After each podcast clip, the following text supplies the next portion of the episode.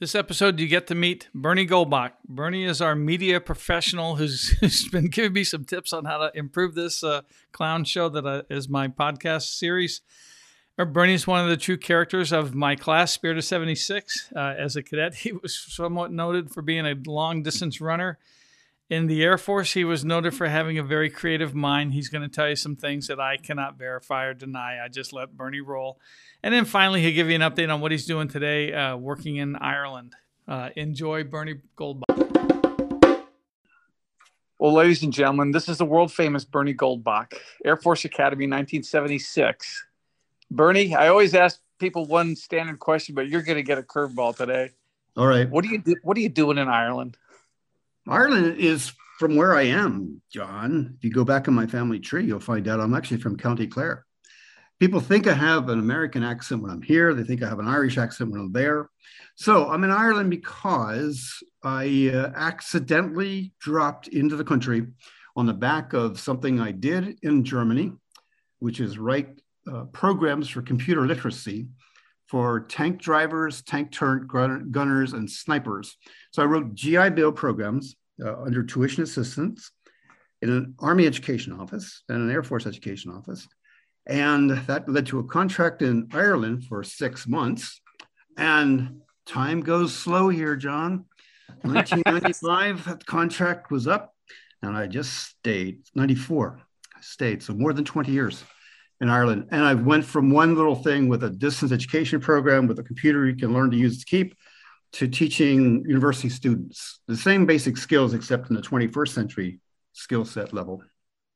So that so that brings me to the main question: is what message do you have for incoming cadets, current cadets, recent grads, and the old goats like us from the Air Force Academy? Oh, you know, I've listened to a lot of people in all your episodes offer this a different piece of advice. I have a different piece of advice. So I've always believed um, that you need to create and share because the karma will come back to you. I mean, on the athletic fields, it's the tug of war where you, you pull your weight, or you know, you're, you're running the obstacle course and you pushed up somebody. You shared your strength. So you if you're unique about something, you create something really unique and you share it. You don't claim it's all yours. Give the secretary some of the credit.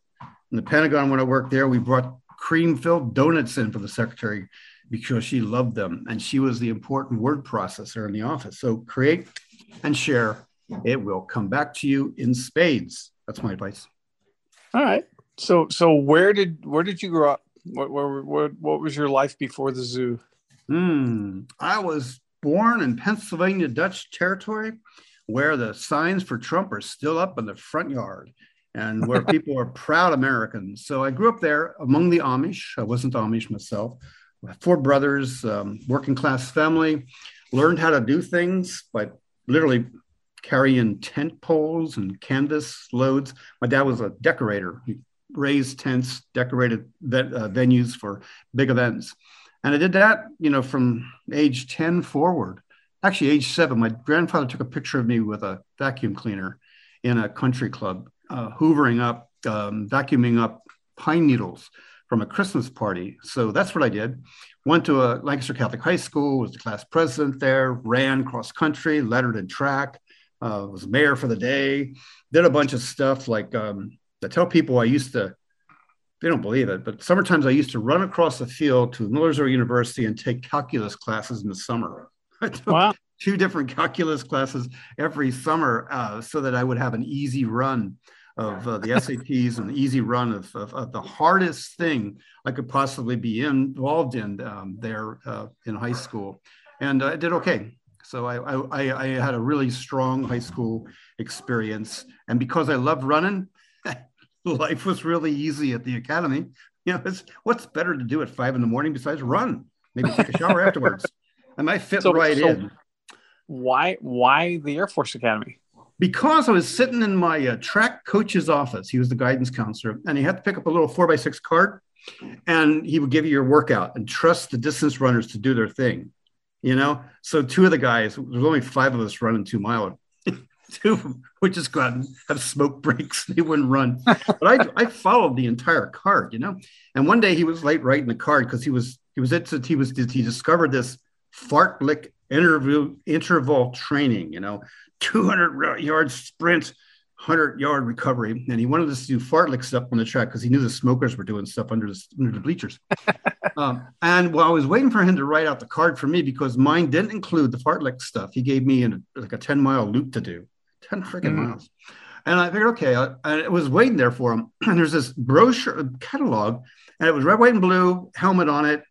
Started reading through it and said, this is the thing you, you can go to, you get college credit, free meals, clothing, all the books are paid for, no lab, no lab fees, and you can travel the world, plus a real job afterwards. Figured I'll sign up for that. So I tore tore the little index card out of the back, mailed it. Then my mother started getting all these little packages in the mail, but you know, brochure about this, you know, registration form about that.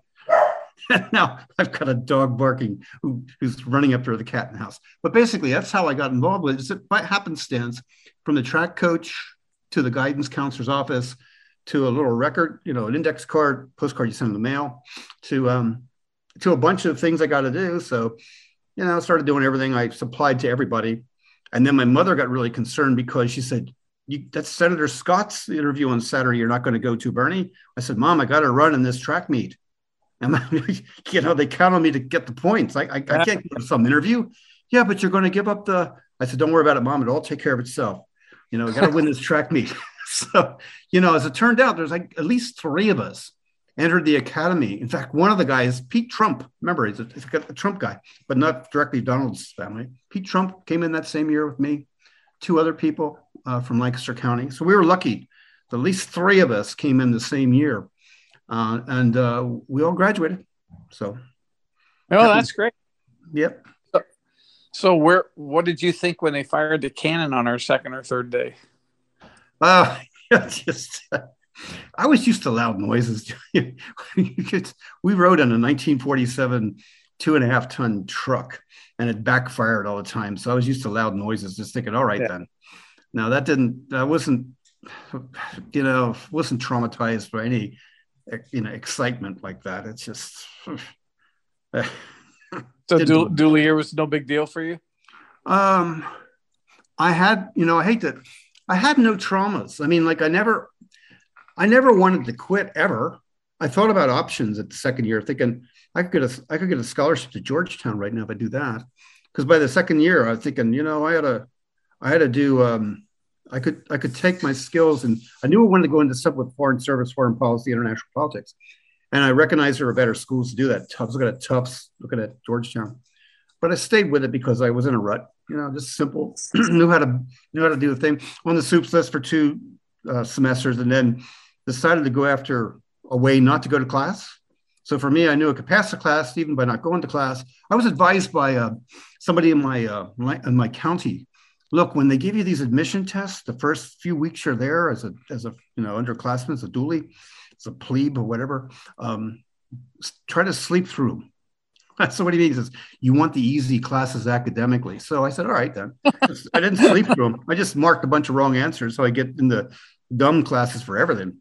And so like math was really low. I got put into German, but not the I should have been in. And, you know, everything was like mid-range or below. So the soups list was bang, bang, real easy for two semesters. And then it started getting more difficult. But I figured, wait a minute, I could travel with the forensics team or stay at home and study. Let's travel. So 30% of the time in my third, you know, second, third, and fourth year, I wasn't on campus. I was flying on T29 going all over the place with the forensics guys. So like it was a bit of a it was a major boondoggle. you know, you had to you had to sit up and stand up, you had to talk to people, argue with people, and you were always involved in three separate categories. So there's a whole Facebook group of Cadet, Cadet Forensics Association. You could easily get to come on here, and they could tell you how it was for them. But uh, yeah, that's what I did. So it's a little bit different. Than... yeah, for, for those of us that are idiots, forensics is the uh, debate club, basically, or yeah, I did debate, original oratory, pro, poetry, and prose, and something else, extemporaneous speaking. But I mean, the real stars were people like Craig Manson, who later went on to become like a judge and you know undersecretary of the interior, and like he could photographic memory kind of people. So they not only knew what the headline was in Newsweek, but the article was about and who wrote it. Thinking, God, you got all that looking at the thing. Yeah, well, don't you read too, Bernie? so they were really, really sharp people, you know. And I realized, all right, I'm like in the middle third. That's it with the people that are around me. I mean, a room with Randy Spetman, and whenever I piss him off, he just just kind of strong arm me. And I have I still have scars from the from my name badge coming through my shirt, poking me. And I had these blood spots on my uniform saying, freaking hell, Spet. What'd you do that for? He says, Don't piss me off. okay, so that. So interview him and ask him if he remembers, you know, abusing his roommate. Yeah. okay, I'll Take that, Spet. I hope you're Did listening you, uh, to this, Spetman. I still have the scars, traumatized. So I'm curious.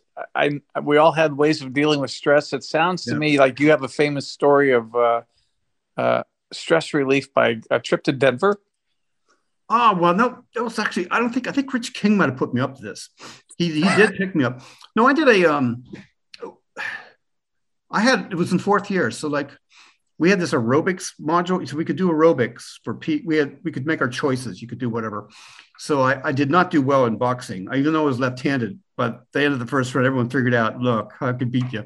So I was pummeled, and I was kind of like, oh, thrown all over the place in unarmed combat. So I opted for aerobics, and uh, you had to do a variety of exercises, keep your scorecard, present it to the PT instructor, and you know they award you marks, but the marks were like on a curve. So I asked them, I said, I want to do, yeah, I want to do aerobics, okay?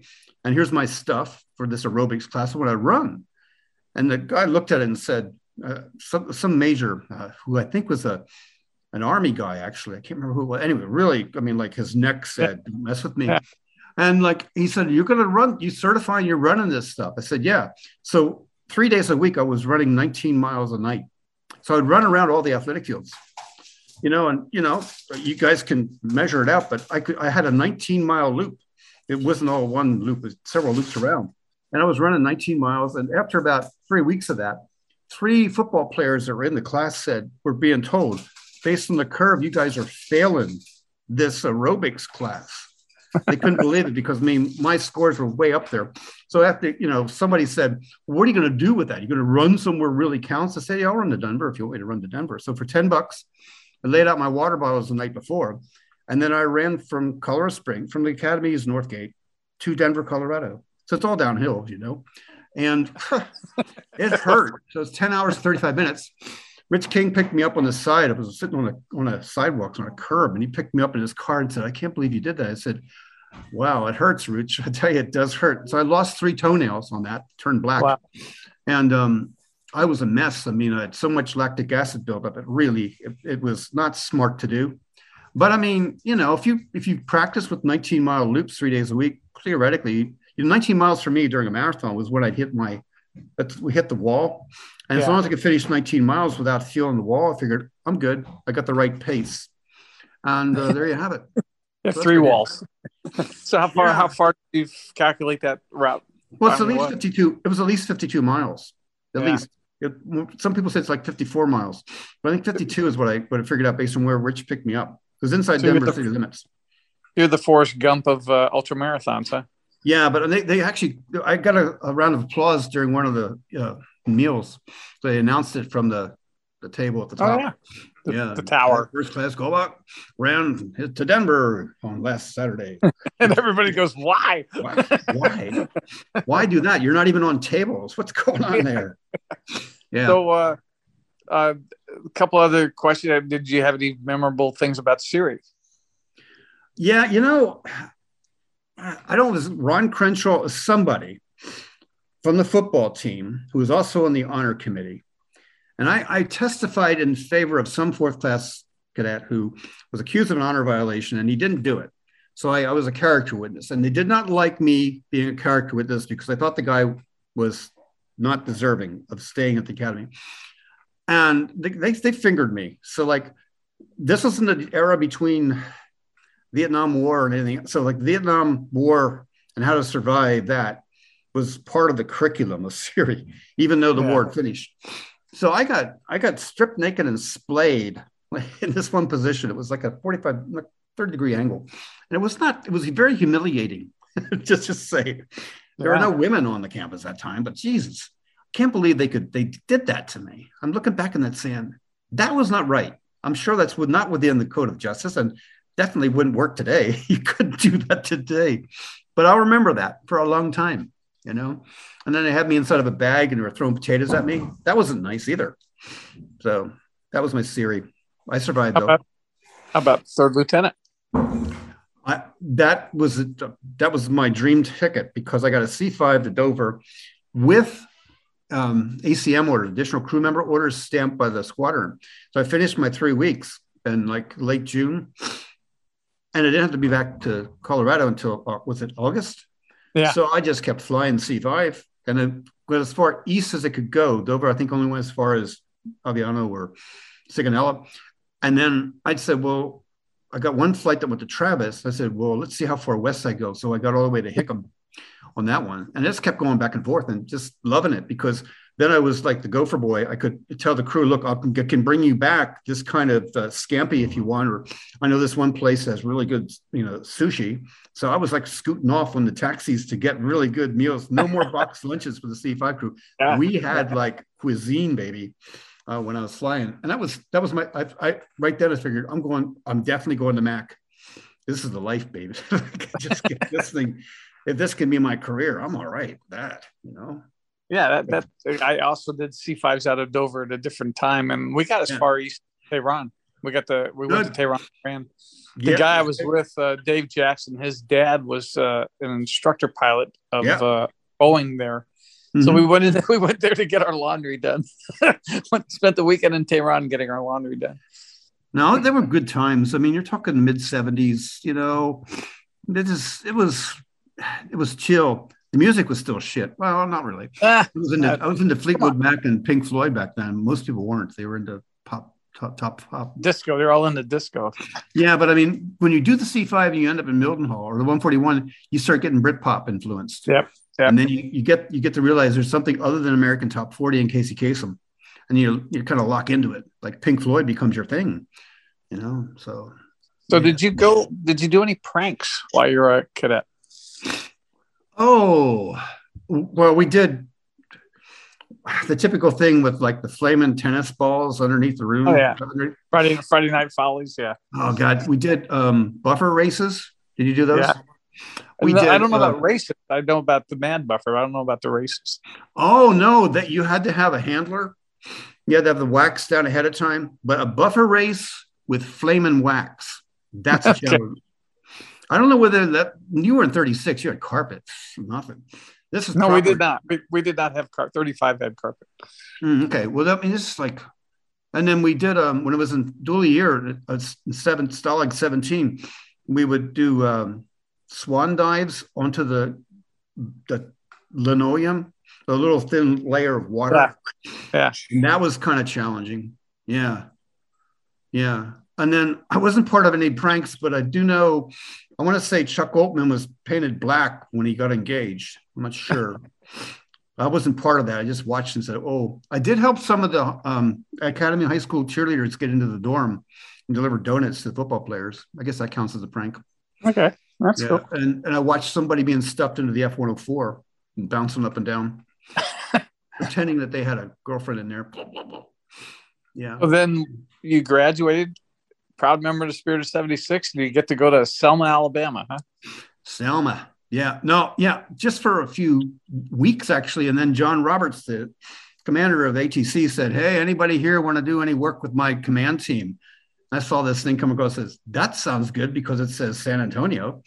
So I went there and did a major report with him, which I got some flack for because um, we did a research study, myself and Tim Schaefer, and we recommended, based on the research, that if you learn how to ride a bicycle and you don't ride your bicycle for six months to a year, chances are when you get back on your bicycle, you'll know how to ride your bicycle. The same motor memory pertains to a flight school a candidate. Now, you may lose some of your flying skills, like you may not be able to land your T 38 perfectly if you have a six month break. But we recommended, we said, hey, General, the research says that's FAR pilot, that new fighter pilot trainee should be able to not be a hazard to himself or herself at the end of a six month break if you put him or her back into the plane for two or three sorties. They'll be good to go. And that became the thing. And I'm sure lots of people who were after I qualified waiting to go to Holloman were pissed off saying, What's just happened? We went from the T 38 King of the Hill to sitting on our butt waiting for the RSU to open. What's going on here? So that wow. we did that. Um, they liked the report. I actually got a really good, like, I don't know what they call it, something inside your OER. So I got this report from Roberts. He signed it, four star, and then somebody else signed it, and then a third person. So I had three little pieces of thing in my OER folder saying, Bernie is a good guy. So then I went to T37 before training. You... Yeah, before nothing, before anything started. T37 training. I remember falling through the porch of my um, IP's house because it was Craig Air Force Base. Lee Cuevas would tell you they were closing it down. Well, yeah, they were. Selma was a piece of work. Um, you know, if you showed your hand, that was your admittance ticket to any of the working men club color of your hand. Um, the best chicken was not did not match my hand though. So like the best chicken places, I walked into one of the best, the best chicken place in Selma at 11 o'clock at night. Everybody from another race than I turned around, looked at me with his eyes that said, Do you know where you are, boy? And I ordered my chicken and walked out.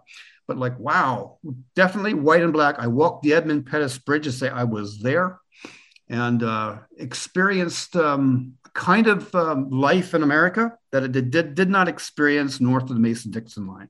So that was my summer experience. It was meaningful, T 37 training, but also very sociologically eye opening. Plus, I met some ardent um, Southern Baptist women inside of tents, you know, the basic, the big old campaign type yeah, tents. Yeah. And the watch the kind of the social behavior there that was very, I didn't expect that. But I grew up in a traditional Roman Catholic family. But just to say that there were some easy flowing social graces that seemed to happen with Bible banging rhetoric happening from the front of the stage. I thought, wow, this is different. So that was my very fast sociological immersion to society. I mean, after a monastic experience at the academy, although in my fourth year, I spent more time on Fridays and Saturday nights in Slocum Hall and Colorado College than anywhere else. So I had a good fourth year social life. absolutely. So I was That's emerging good. from the uh, the seminary by the time I got to Selma. From the prison camp, yeah. no, it's different, John. You know, it is different. You talk to somebody that that you graduated anywhere after like 1985, and oh, different, different, yeah, different. But society had changed too. So and that's all right. Yeah. So Tra- Travis was your first uh, assignment. Uh, yeah, yeah, it was. Went out there, did my Alta thing to for co-pilot Travis was was fun. Um, yeah, lots of interesting experience. I got a scar on my right cheek, John, from pulling dirt in and out of Eniwetok. So I got exposed to stuff that was that was buried in the Runit Dome, and the, an Irish surgeon did some really interesting surgery to my excavated my cheek basically. So um, did that plus um, really interesting stuff in the uh, Johnston Island, and Eniwetok, Kwajalein, um, Midway, and somewhere else, middle of nowhere. American. Did you go to Wake? Yeah. Yeah, yeah. I mean, so like, but I mean, the interesting thing about where I went is that if you look on Google Earth, you can see these plumes of teal and green and blue that change. And some of the plumes, like in Johnston Island, it go, the plume goes out farther than you would think. And you, it's not, if you looked at the geological structure of the island, the plume doesn't match the geological. So there's gigantic concrete bunkers the Seabees have built, or the Army Corps of Engineers have built under the lagoons. And inside those concrete bunkers are a lot of things that uh, will, will, be a per- will be a really interesting script for a science fiction movie if the concrete erodes. I mean, there's mad stuff we used to bring in these places. We'd haul stuff in, and the couriers would have like an automatic weapon and two gigantic syringes, big enough to inject a horse on their uh, feet, on their um, thighs. And you look at him and say, guys, do we get any of those syringes too? He says, no, just for us. I said, well, what if the, the, the need for your syringe goes off? Like the, the uh, cargo starts to vent. What do yeah. we do? He said, well, that's why you have your mask up front. I'm thinking, if that's what I think it is, it's not the mask. Your skin will start to peel and stuff like that. This isn't nice. So we used to fly that mad cargo in. Um, when I went to Germany years later, I found that the cargo was actually coming from uh, unusual mustard and nerve agents the French and the Germans had stockpiled on each other's soil. So the American military had a contract to take it out. and buried in like uh, coal mines of uh, New York or salt mines of Midwest or all the way to lagoons in Johnston Island. You know, just mad stuff. Commerce paying for the flights of the 141s. And then the poor air crew saying, What's in the back, boss? I have no idea. But like, if it starts to vent, we're going to throw it out. and then I see at about the five year point, you were at uh, Vance being an instructor. Yeah, I got, um, I had an interesting time at, at, at Travis where they stood me down for a while, trained me just in a simulator. Uh, so like, I was like a simulator rat baby to see can you can you learn to fly the sim for your Cat three training, and I did that. Qualified as an AC, off the Vance T38 IP, and then had a mini leper colony at my desk. I mean, I had some people that were pieces of work. They were like, I, I always had a foreign national who was getting paying big bucks through the kingdom of Saudi Arabia or someplace to be a, a student pilot. And they always had an interesting twist or of interest. Like they wouldn't listen if they didn't want to hear you or whatever. And uh, so I had some experiences there. I flew, I flew some of the uh, familiarization stories with Eileen Collins. She became the first woman commander of the space shuttle. Yeah. She was an instructor pilot there at the time. And we had some of the, we had the second cadre of women pilots, student pilots coming through uh, in my, uh, when I was there at Vance. Uh, did the flight line thing and then became a flight safety officer, got really good at doing that job to where we got the best flight safety office in ATC in 1983, I think it was. We were using cool. an Apple Apple GS computer to map Excel spreadsheets, a spreadsheet, that wasn't Excel, a spreadsheet to a prediction rate. Uh, we, were, we actually educated the computer to predict bird strikes at a certain time of day on IR, I think it's IR 146. And after the second prediction came true, the wing commander says, based on your prediction, will one happen next week? I said, sir, it depends totally on the temperature. He said, well, here's your temperatures. I said, yes, you will have a bird strike. Statistically, you'll lose the airplane this time. So he says, okay, you're telling me if I cancel IRs, the low level routes, we won't have material damage to the aircraft. I said, probably not 80%. He says, okay, stand by me on this. So boom, boom. He, he adapted this profile, this, this edict that no low levels after three o'clock in the afternoon. And of course, the places well, we're going to get way behind the timeline. And ATC headquarters saying, what's going on there? We said, we're not trying to lose a plane. In the meantime, I think, what was it? Columbus lost the plane for the same reason low level oh, bird wow. strike. And so the guy said, man. So on the back of that, Don Rigg became a brigadier general because of all the current wing commanders in ATC at that time, he had the, the fortitude to say, no, I'm going to follow the science. We're standing down for two weeks for this one activity. We'll catch up later and he took all the heat. And then the, the statistics backed him up and they gave us a big gold star of approval. Good boys showed that the numbers let the science speak the operational capability. I mean, you lose an engine or you lose a plane, it's a lot of money. Oh, yeah. a person, it's even more of a tragedy. So, yeah, that's what I. Well, that's cool. That, that's that's a pretty impressive deal. Um, yeah. And then did that is that how you migrated up to uh, the thing called Astra uh, headquarters? Yeah, that helped. I think what, what really set it in motion, though, was what I did with John Roberts, General Roberts. I mean, like, very few second lieutenants have a four star general saying, the boy did good. So, like, that just percolated to the top. And then the, what I learned over the years is that once your OER gets written by a four star, very few colonels have the you know guts to say no he's not god's gift to mankind they kind of go with the flow yeah. so i was getting these you know nice endorsements and like i was doing an average to above average job but not superlative although we did get you know, shot at it a few times and stuff happened. You know, we had stuff happen. But I mean, a lot of other air had stuff happen. You just recover from it. Yeah, Astro was a thing in the Pentagon. I was there with like 70 other people. It was fun. We did stuff with um, the fun stuff I did was I did these um, what they call ATOs, air transport uh, orders. So we generated a whole. I was at a telex machine. We generated these ATOs to, to send lasers and mirrors to Kwajalein for Star Wars. we didn't have the lasers, we didn't have the mirrors. And then I flew with one of the missions to install them. Big boxes came out at exactly the time the Soviet satellites were overhead. And like, you know, we spoofed the Russians in Star Wars. And then these guys I worked with, I worked with some clever people who you know, looked at them, you say, okay, I'm not sure you're really a major just based on your hair. But they said, look, look, you live near Lake Braddock. I said, yeah. I says, and you walk your dog there. And I thought, wait a minute, how do they know I walk my dog there? He said, I said, yeah. He says, there's a guy walking the other direction. He's got a Pekingese or something. I said, yeah, I seen him. Talk to him. I said, what's that about? He said, just, just talk to him, chat him up, talk to him. Don't worry. Don't worry if he asks you about Kwajalein. I said, what do you know about? He says, don't worry about it. But it turns out it was like, if you've seen the Americans, that series, yeah, like yeah. a freaking Soviet guy was trying to validate from the stupid, you know, free talking captain that, yeah, we're taking stuff out the quad to see about lasers and shit. And he was taking that back to the, you know, the intelligence Yeah, level. And I talked to the operations officer. He said he took a whole load of them out there in the C5 last week. Jesus Christ.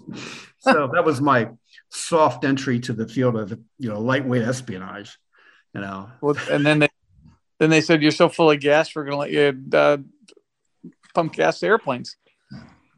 Yeah, well, yeah, we did. We did air refueling in Charleston. It's where I went from the Pentagon. Uh, a lot of AR. I, I was an ARIP. Lots of long range stuff. Difficult things. I mean, like that's when Central America was hot. We are bringing stuff in and out. Marines were taken in and out of Central America. Um, we're coming back with bullet holes near the number three hydraulic system a couple times. Wow. It's just stupid you know, and then um, in Honduras and Central America, places of Central America, airfields that don't exist, John. Yeah. I mean, they were like, you know, um, places where they fly the drug druggies would go in and out. They just made the field slightly wider and longer for uh, 141 and 130 to come in. We were landing in places. I approached the runway and said, "There is no way this runway is 8,000 feet long. There's no way it's 8,000 feet long." Someone would lie on the Jeps on the charts they drew. The charts we drew, they weren't Jeppesens. And like I was looking at this one saying, how are we going to get into this field? It looks like a high TACAN approach and a 141 fully loaded. I said, well, how, whatever you can do to get in. Said, Any weather report? He says, you got your weather radar. I said, that doesn't sound like, I mean, that doesn't sound very operational. We took 105 Marines out one day and it was like a Katrina like weather front over Texas. I was talking to this oh. Marine Corps general. He says, what time are we getting back into to Bragg? I said, We'll be on time, sir, but there's this weather. He says, What time are we getting in at Bragg? And he wanted me to tell him exactly the time that's on his arrival time. I said, We'll get that time. The only way we could do it is directly fly over Mexico, which was not on our diplomatic clearance. I'm driving right over top of Mexico. The co pilot said, Sir, I don't think we have dip clearances. I said, Don't worry about it. We're doing this. so, like months later, the ops officer says, Can you tell me what happened in Merida? I said, No, sir, I can't. He says, Okay, we'll make it go away. So I mean, the Mexicans were yelling at us. You do not have diplomatic clearance. Say your intentions. You're a military aircraft. Say intentions. We said, well, we report the next checkpoint at flight level 350. That's our intentions. yeah, we're going where we're going. Yeah, and then, it all worked out. And, and those, from, was one of a stream of things that would happen in several operational missions that I was given to say, just it's up to you, Captain Gold. Just kind of figure it out, please. Yeah. I said, okay, then we'll figure this out. That's that's called being a pilot. Yeah. Well, I mean, plenty of other guys on the calls you've had, they've done they've done the same kind of. I mean, especially if you're carrying real weapons, you're in yeah. and out of places that are just like, wow, we're pushing the edge of the envelope here. I'm not sure we're supposed. I mean, we crossed the Atlantic one day, John, radio out, and we could listen to everybody else totally on a net clearance that we made on our own. We got to England, we declared MARSA two, which means military accepts responsibility of aircraft will accept flight following if possible. And they closed Gatwick, they closed Heathrow, they closed uh, Luton, they closed like four other places as we're going in to, to land at Mildenhall. And like, you know, I'm thinking, whoa, we could have we could have caused the Queen to wait on the ground based on the clearance we had coming in. But they do that once a year for reforger to make wow. sure you can get a whole flotilla of planes across the Atlantic without a problem. They have to test the fact that pilots can do it without running into anything. Were those your only close calls? Came back to Honolulu one night with a palm frond sticking out of the aileron. Um, another time, uh, we had a ra- we had several rapid decompressions. Landed in Egypt at an unknown place, and like they were upset with us because we weren't supposed to be there with a military a U.S. flag on the tail. A camouflage aircraft is okay, but not with a flag on the tail. And um, we, um, this the guy that was telling us about the problem was trying to say, querying what we were doing, and like he had a jeep with a 50 caliber on it and the guys at the State Department on the HF radio say, "Do not let them board the plane. Don't let them board the plane." I'm thinking, I'm here with a 50 caliber. Uh, we'll negotiate. So I had to give him my. Uh, I ripped off my Velcro name tag and my flag and gave it to him, and ended up with an Egyptian flag and his name tag. I said, "I'll let you on the plane. On board the plane. Do not look right when you come up the steps. Are you okay with that?" He says, "Yes." When you come down the steps, don't look left. He says, "Okay." So he walked on, inspected the plane. That's all he wanted to do. And he was on our side. He actually had an aggressor's patch on his shoulder. He was on, okay. his, on our side. So, like, you know, it all worked out. Um, but I mean, that's the kind of stuff, you know, you're given a certain authority to do stuff and, you know, you got to do stuff. And then th- that was part of your NATO deal with uh, at Ramstein? Yeah, that became, I went from Charleston to Ramstein. Ramstein worked in bunkers, airlift control center. I worked with a, a plan center with making the INF thing work for the airlift control. Escorted a bunch of Russians to investigate German sites. When you're on an inspection team, you have a certain number of minutes for each place, different certain number of hours for each place. If you, if you stick to the timelines, you end up being able to uh, slow everybody down. So we learned how to politely slow people down when I was in Ramstein. Um, it was kind of fun. So did that, did the Berlin airlift um, plan, and uh, a couple other things too. I was an airlift control center officer. So talking to everybody across the Atlantic in any kind of aircraft, or, or organizing all the DV aircraft going the opposite way. And then I, I, I kind of skipped over them, but you also got a uh, Air Command Staff College uh, diploma, right? Did you go back to Alabama for that? No, no, no, no, no. I didn't. I got ACSC just by correspondence. I, I did. I did the. Um, let's see. I was in SOS in residence. There were Air Command staff. I just did that by myself, you know, and then I did. Um, I got a master's degree when I was in advanced in international. What was it? No, HRD, Human Resource Development. Yeah. Yes. Yeah. Okay, and then. Uh, this might be an awkward question, but uh, you only gave the Air Force 15 years. Yeah, uh, the, the, the, awkward question is the answer is read my book. So let's just say there was there was a there was an issue that unfolded that um, like Craig Manson would know about it, but he'd probably say no, read Bernie's book. So there's uh, Mike Cunningham would know about it. He'd probably say read Bernie's book. So okay. like it's stuff that happened that um, family situation unfolded and some other things unfolded. So um, the happy notes were that you know I was part of a Bon Jovi organizing committee for a big uh, concert that helped people that helped to clean up a, a really terrible uh, Flugtag disaster. Seventy people died uh, with planes crashing into each other um, during Flugtag '88. So um, that was my experience in Germany, and I stayed in Germany to like train people how to become like computer literate, and then over to Ireland where I am today very interesting list of things that you are currently still doing. I, yeah. I go well, in order here. Top good. Nobody can spell Goldbach correctly, so I said late 90s. I said I'm top gold. I can get you top of the search engine listings, gold plated position, top gold. So I use that handle, top gold, on all good social networks. I'm over on Anchor, for example, as top gold, and like LinkedIn, top, top gold, Twitter, Instagram, places like that. Something in Limerick. It's a technological University of the Shannon, is what it's called. It's based in Limerick, uh, Ireland, and uh, that's the main campus. I live in County Tipperary, Ireland, where anyone listening to this, if you can bring your contrails with you, I will buy you a pint of Guinness, and you should have a pint of Guinness on your bucket list. Real Guinness. I don't want to carry a contrails to Europe. I'm going to leave that. I leave that this in a special place in the house. Listen, all right, no, no. So, you, all right. Do you have a challenge coin, John? Do you carry a challenge? Do you carry a challenge oh. coin? No, I do. I do have uh, something they gave me. I guess I got that in my luggage right. somewhere. No, a challenge coin will work over here for a lot of different pubs. I mean, like fire departments have them.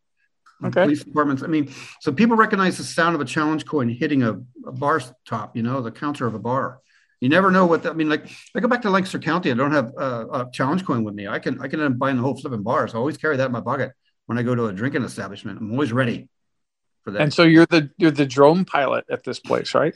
Yeah, well, I train people drones. I train people with um, websites. I train people with databases. I train them with uh, audio engineering stuff. I mean, anything at all that that moves a pixel on the internet or back end technology with it.